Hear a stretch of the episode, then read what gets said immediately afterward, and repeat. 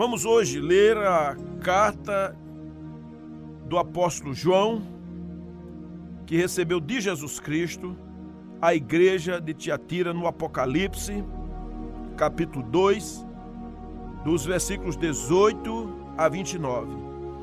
No Apocalipse, capítulo 2, dos versículos 18 a 29, a quarta carta, e essa sendo endereçada à igreja de Tiatira. Diz assim: e ao anjo da igreja de Tiatira escreve: isto diz o Filho de Deus, que tem os olhos como chama de fogo e os pés semelhantes ao latão reluzente.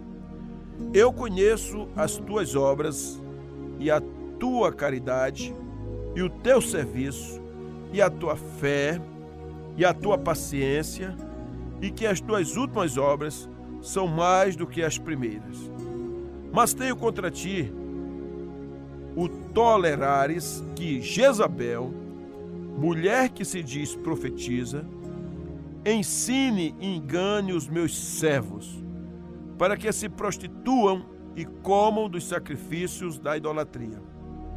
E dei-lhe tempo para que se arrependesse da sua prostituição, e não se arrependeu. Eis que porém numa cama, e sobre os que adulteram com ela virá grande tribulação, se não se arrependerem das suas obras. E ferirei de morte a seus filhos, e todas as igrejas saberão que eu sou aquele que sonda as mentes e os corações, e darei a cada um de vós segundo as vossas obras. Mas eu vos digo, a vós e aos restantes que estão em Tiatira, a todos quantos não têm esta doutrina e não conheceram, como dizem, as profundezas de Satanás, que outra carga vos não porei. Mas o que tendes, retende-o até que eu venha. E ao que vencer e guardar até o fim as minhas obras, eu lhe darei poder sobre as nações. E com vara de ferro as regerá, e serão quebradas como vasos de oleiro. Como também recebi de meu Pai, dar-lhe-ei a estrela da manhã. Quem tem ouvidos, ouça o que o Espírito diz às igrejas. Meus amigos, quando estudamos as igrejas, as cartas que o Senhor enviou às igrejas do Apocalipse, nós sabemos e percebemos que Jesus Cristo, o nosso Senhor, Ele é aquele que realmente tem todo o poder. É Ele quem prepara um povo para adorá-lo, para vencer o inimigo.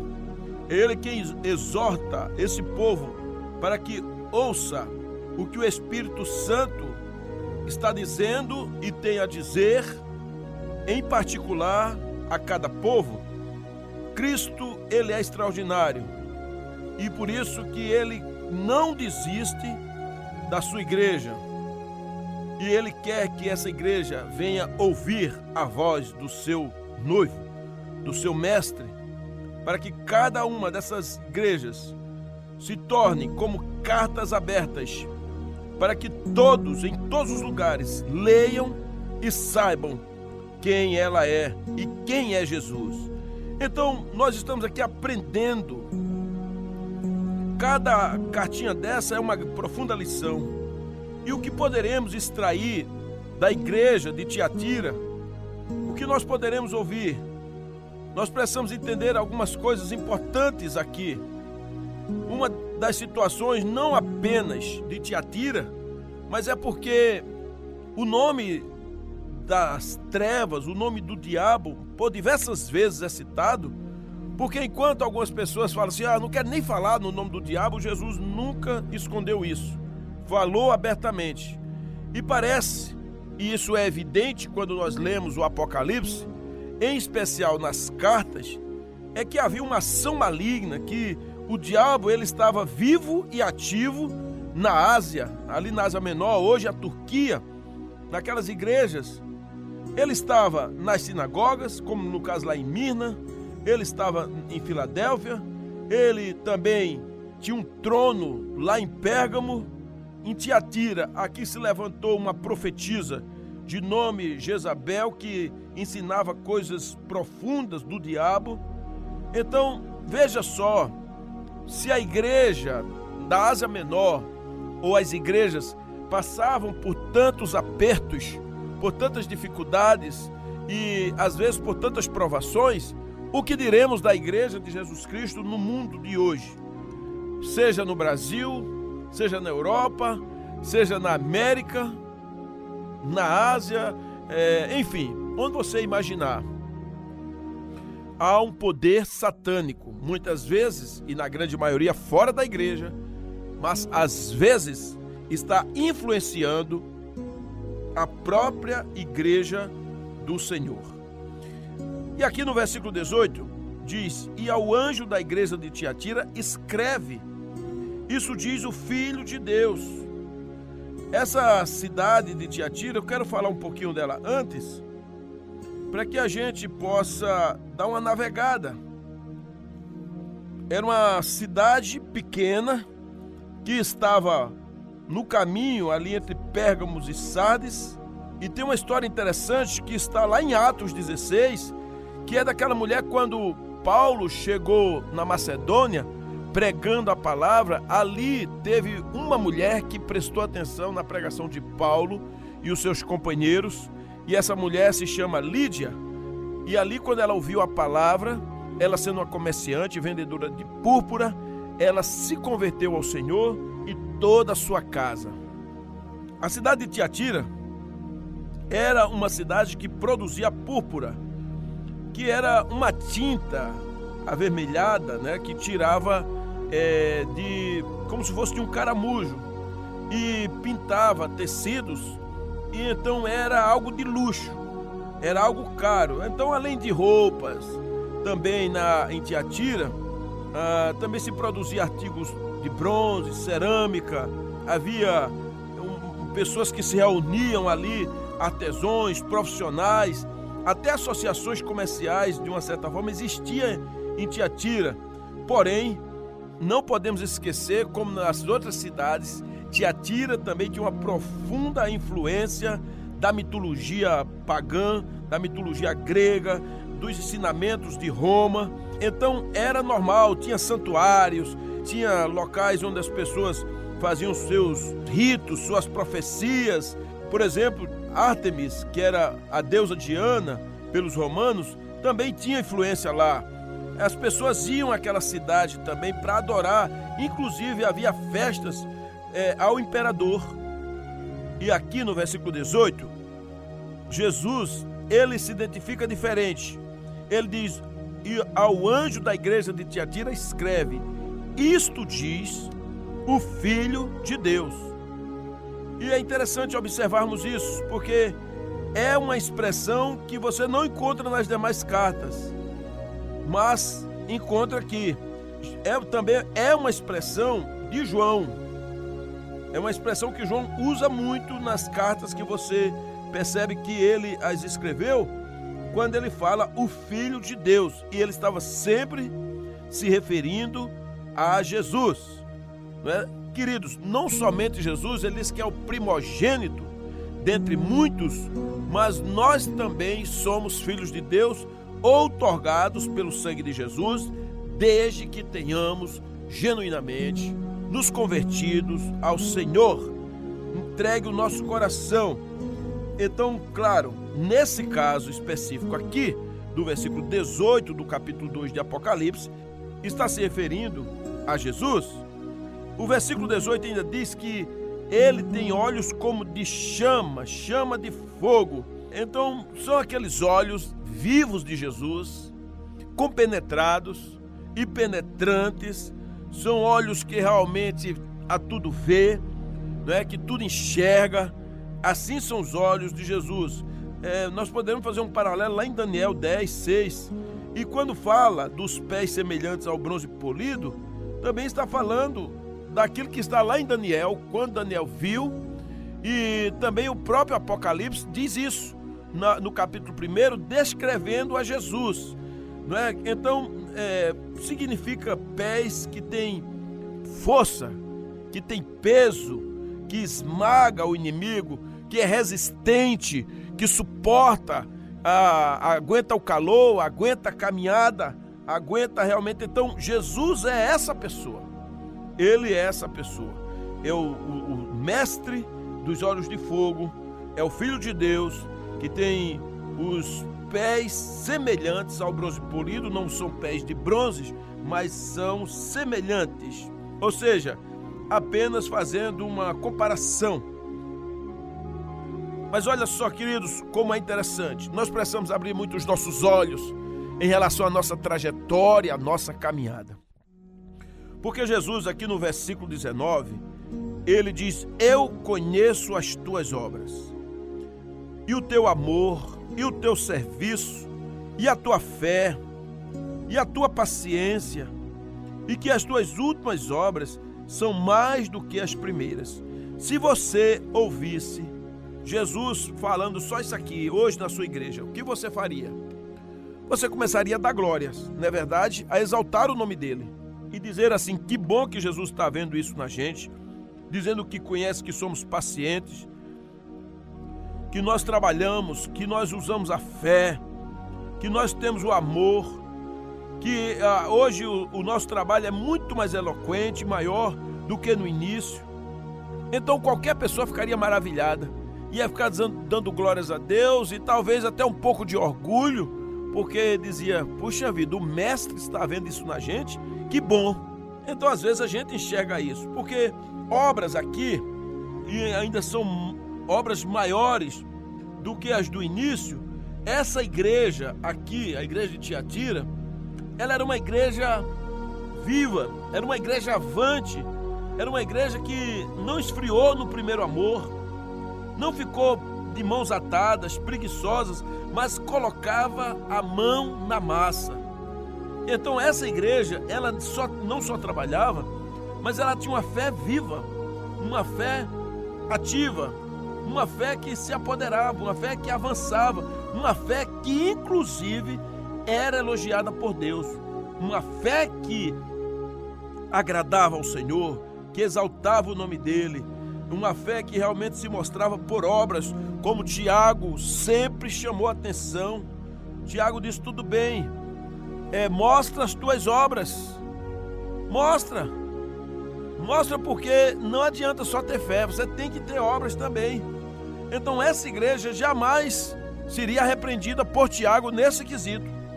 Queridos, os servos do Senhor, os seus filhos amados, eles devem sempre avançar abundantemente na obra de Cristo, porque foi para isso que Deus nos levantou.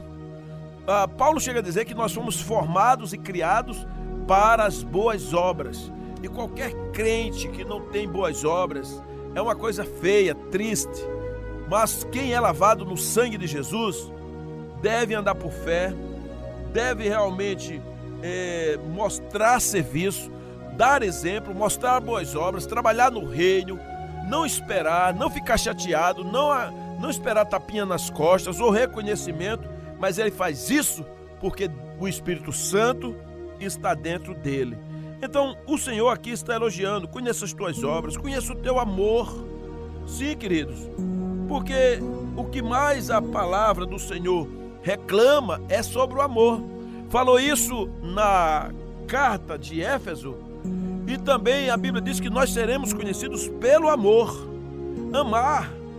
E Jesus, quando encontrou Pedro, que confrontou ele, disse: Pedro, tu me amas? Quando perguntaram a Jesus qual o maior mandamento, ele disse: o primeiro é amar ao Senhor, ao Pai, de todo o coração, e o segundo, igualmente, amar o próximo. Então, o amor é interessante. Aquilo que faltava em Éfeso tinha de abundância em Tiatira. Aquilo que se tornou um problema, um juízo lá em Éfeso, aqui era um elogio. Essa igreja, ela realmente era uma igreja exemplar na questão do amor. Mas João não recebe só essa revelação, fala da fé e da paciência, ou da perseverança, é a mesma coisa. Mas a fé deles não era uma fezinha qualquer, porque pessoas que tinham obras, que amavam e também mostravam sua fé na praticidade, essas pessoas participavam e formavam a igreja de Tiatira. Então, queridos, muita gente no mundo passam a ser identificadas através dos seus atos de fé. Nós sabemos que às vezes aqui e ali há pessoas incrédulas dentro da igreja, que não acreditam na mensagem que estão ouvindo, às vezes são dualistas, acreditam que o sofrimento realmente é parte da matéria e é uma coisa que veio para ficar, não acreditam na santificação, nem na santidade, nem em ser santo.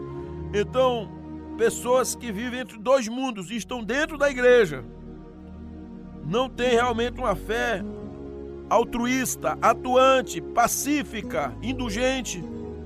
Mas essa igreja de Tiatira tinha. Ela era uma igreja exemplar nesse sentido. E o que dizer de ser uma igreja paciente ou perseverante? Oh, queridos, como é interessante isso. Porque quem espera vê o fruto. Quem planta, quem semeia, como na parábola do semeador, fica esperando o tempo certo de que venha brotar aquela semente, depois venha crescer e mais tarde gerar uma grande e abundante colheita.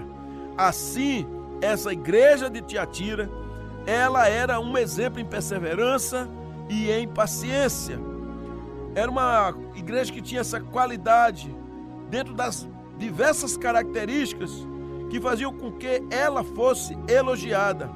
A igreja de Tiatira era uma igreja exemplar nesse quesito.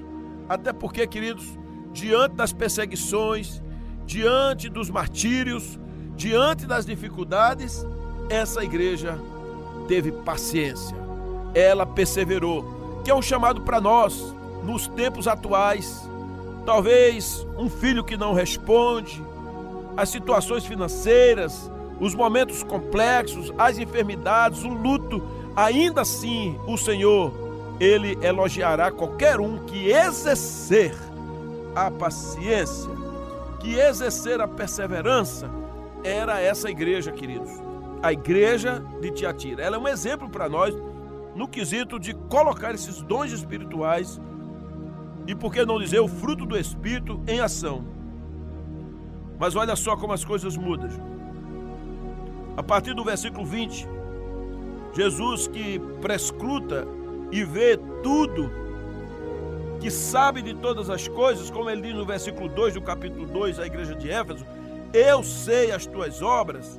Ele aqui também sabe de tudo, nada foge. Está tudo lindo, está tudo bonito, tudo elogiável, o grupo está funcionando muito bem, a liderança está feliz, a igreja está crescendo, mas de repente o Senhor para e diz: mas tenho contra ti o tolerares de Jezabel, mulher que se diz profetiza, ensina e engana os meus servos, para que se prostituam e comam os sacrifícios da idolatria. A gente sabe que Jezabel, lá em 1 Reis, ela era a esposa do rei Acabe, que promoveu a religião cananeia lá em Israel, levando culto aos ídolos, pelo menos a dois deuses da mitologia dela e das crenças dos Sidônios, que era Aserá e Baal. Aqui, seu nome é usado simbolicamente como uma falsa profetisa que levava as pessoas à fornicação literal e espiritual. O que quer dizer isso? Que de repente o nome dela era outro, mas lembrando daquilo que Jezabel fez em Israel, no tempo em que era esposa do rei Acabe, então pode ter se dado o nome atribuído a Jezabel, ou Jezebel, também é outro nome, para remeter àquele tempo. Mas nós poderemos lembrar de algumas coisas mais. Talvez essa mulher, de fato, se chamasse Jezabel, mas possivelmente tem a ver com 9 séculos antes de Cristo, da mulher de Acabe. Ela teve uma influência terrível em Israel. Ela conduziu o povo à idolatria. Essa Jezabel, aqui de Tiatira, ela também seduzia os cristãos para que praticassem idolatrias e imoralidade sexual, impureza espiritual, enfim, prostituição.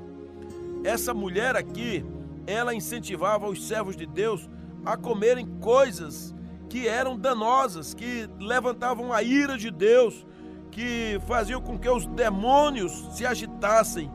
E isso era uma coisa muito grave no meio da igreja. E então o Senhor, ele disse: tenho contra ti o tolerares que Jezabel. Então não estava dizendo que certamente ela estava dentro da igreja, mas havia uma tolerância desta mulher que enganava servos de Deus.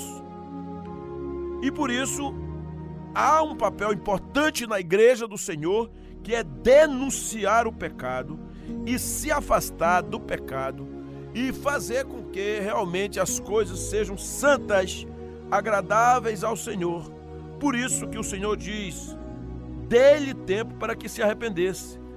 Isso tem a ver com o fruto do Espírito que está em Jesus, longanimidade, tem a ver com a própria paciência, tem a ver com a tolerância do Senhor, com o tempo que Ele dá para que as coisas funcionem.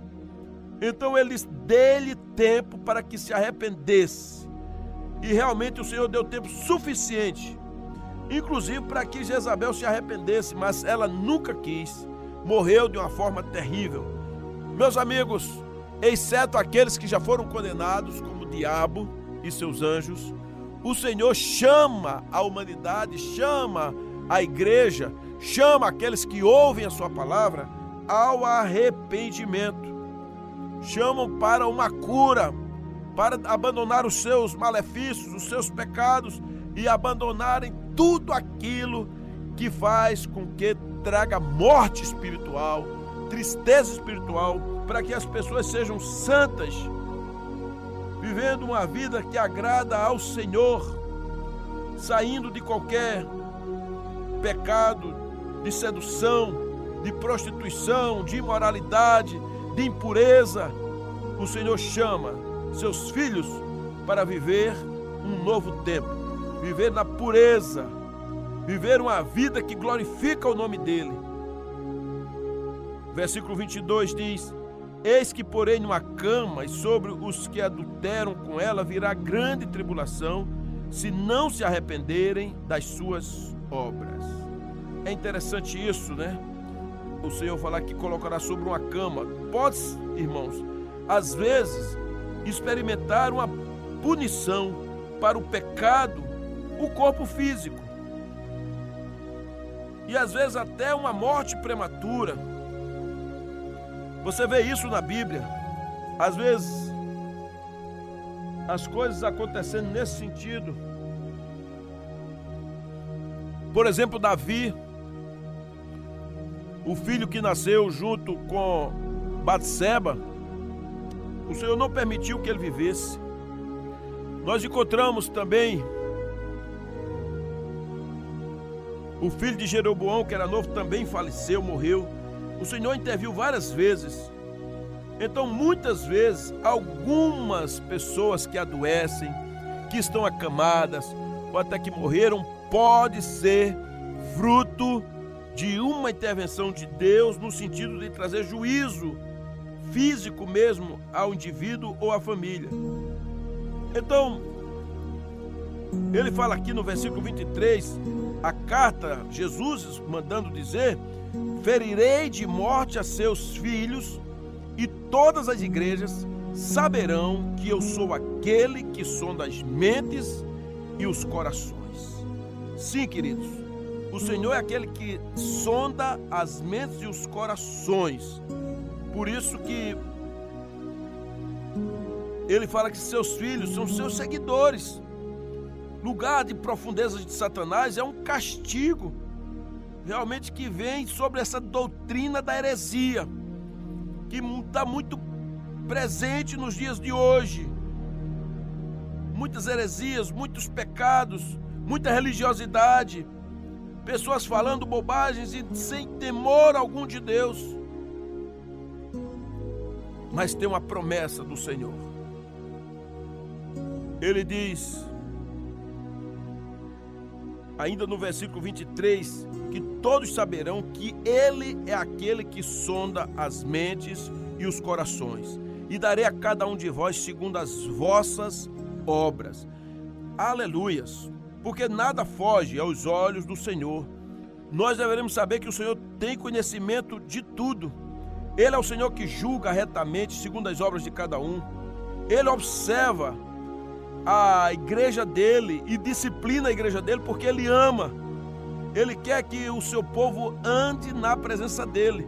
Irmãos, quantas vezes a mão do Senhor pesou sobre a igreja, pesou sobre Israel lá com Acã, pesou lá em Atos dos Apóstolos por causa da mentira de Ananias e Zafira e um coração que vivia por dinheiro. O Senhor, ele chama a nós para vivermos uma vida de encorajamento. Só que essa carta, ela tem um elogio, tem um puxão de orelha e agora tem um outro encorajamento. O Senhor está dizendo aqui no versículo 24, mas eu vos digo, a vós e aos restantes que estão em Tiatira, a todos quantos não têm essa doutrina e não conheceram, como dizem, as profundezas de Satanás, que outra carga vos não porei. O Senhor está dizendo, olha, eu vou fazer isso, mas não vou pesar a mão de novo, porque o Senhor conhece o seu povo, conhece a sua igreja e sabe até onde pode suportar. Então ele já falou aqui sobre os filhos de Jezabel, e agora ele encoraja os outros, os discípulos, para que sejam fiéis, para que não aceitem a doutrina do diabo, não participem do conhecimento das profundezas das coisas do diabo, e que as pessoas não busquem isso, mas busquem as profundezas de Deus, para que vivam uma vida reta, santa, uma vida que glorifica andando por fé, queridos. E por isso que ele diz que não vai mandar uma outra carga. Mas como isso?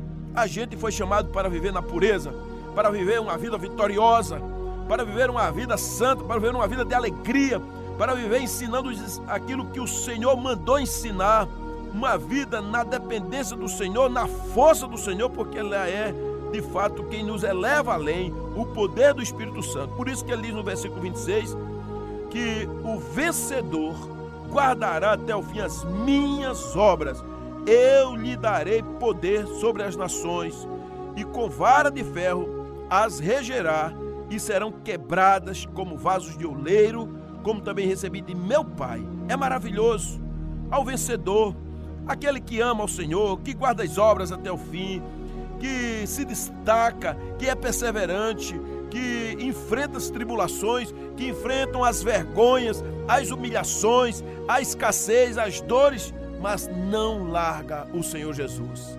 E eu sei que você que está me ouvindo certamente ama Jesus, e eu quero que você entenda essa palavra. Se tiver alguma coisa a corrigir, corrija. Se tiver alguma coisa a consertar, conserte. Se tiver alguma coisa de consertar como marido, conserte. De abandonar alguma coisa errada, um envolvimento financeiro, de repente um envolvimento sexual ou mesmo um relacionamento promíscuo, mude em nome de Jesus. Você, a sua esposa, você mulher casada, mulher solteira, você que é virgem, você que já viveu outros relacionamentos, conserte a sua vida diante do Senhor. Espere no Senhor diante das dificuldades e circunstâncias, porque o Senhor está dizendo, ao que vencer, e eu sei que o Senhor chamou você para vencer, guardará até o fim as minhas obras, e eu lhe darei poder sobre as nações. Ele diz também no versículo 28, dar-lhe-ei a estrela da manhã. Quem tem ouvidos, ouça o que o Espírito diz às igrejas. Quem é a brilhante estrela da manhã, gente? É o próprio Jesus, é o Senhor, porque Jesus, ele é a estrela da manhã. Qual a maior recompensa para alguém que anda na presença de Jesus quando chegar no último dia? É para aqueles que já andaram com Jesus e agora com o corpo glorificado, andarão continuamente e viverão com Jesus. Por isso, assim como ele faz em todas as cartas, aqui também ele diz, quem tem ouvidos, ouça o que o Espírito diz às igrejas. Queridos, ouvir não é só escutar, ouvir é obedecer, ouvir é se curvar diante do Senhor, Ouvir é se apropriar da presença do Senhor. A palavra aqui está dizendo o seguinte: se ligue, prestem atenção, não olhe para a direita nem para a esquerda. Por isso que Jesus é maravilhoso. Ele faz realmente uma separação entre aqueles que são servos do Senhor, aqueles que são servos do diabo. Por isso que ele insiste que nós devemos nos separar de tudo que é trevas, de tudo que é escuro, de tudo que é pecado, de tudo que tem o cheiro do diabo, e que possamos andar na presença dele, viver cheio do Espírito, cheio da graça, e ter o privilégio de reinar com ele contra os inimigos e viver na igreja eterna, e sermos a igreja eterna. Aleluias! Louvado seja o nome do Senhor. Essa igreja a qual o Senhor nos adverte, chama a atenção e dá uma profunda lição, a quarta igreja do Apocalipse, a igreja de Tiatira. Deus seja louvado, hoje e sempre. Amém.